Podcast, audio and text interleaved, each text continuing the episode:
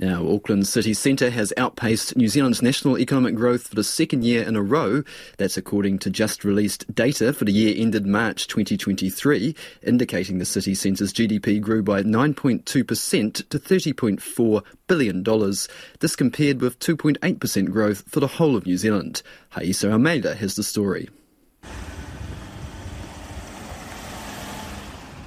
The Infometrics economic profile for Auckland, released this afternoon by the City Council, shows Auckland's CBD's economy has been boosted by population growth.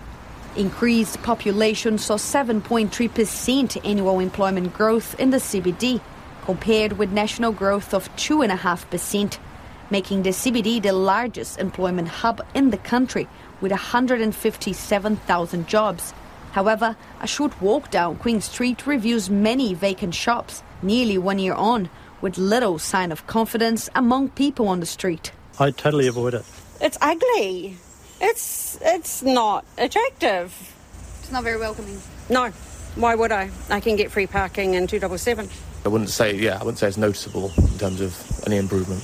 As far as empty shops, yes, I still see heaps. I mean, I was almost seeing the same names of uh, real estate agents on the front windows of shops every day to the point that I almost knew their names off by heart. Parking, construction, confusing. I'll avoid the city at all costs. Some people say the lack of parking downtown is driving people away. The foot traffic when I've had to go through has been minimal.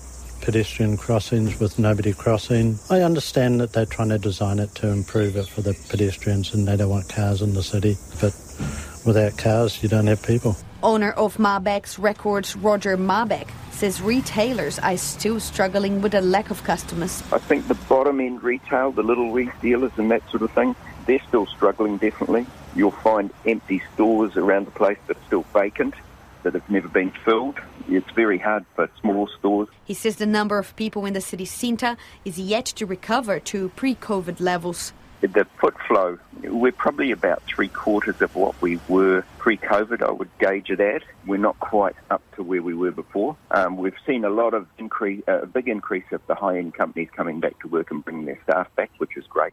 Auckland Council Chief Economist Gary Blick agrees. Pedestrian count data has uh, made a good recovery, but it's still not quite at pre-pandemic levels. I, I think it's uh, been some recovery, but it's still not quite back to what it was. Despite the slow recovery, Heart of the City's Viv Beck says the economic growth demonstrates some resilience. What it's showing is really the continuation of what we saw through COVID, and that some sectors actually continued to perform well.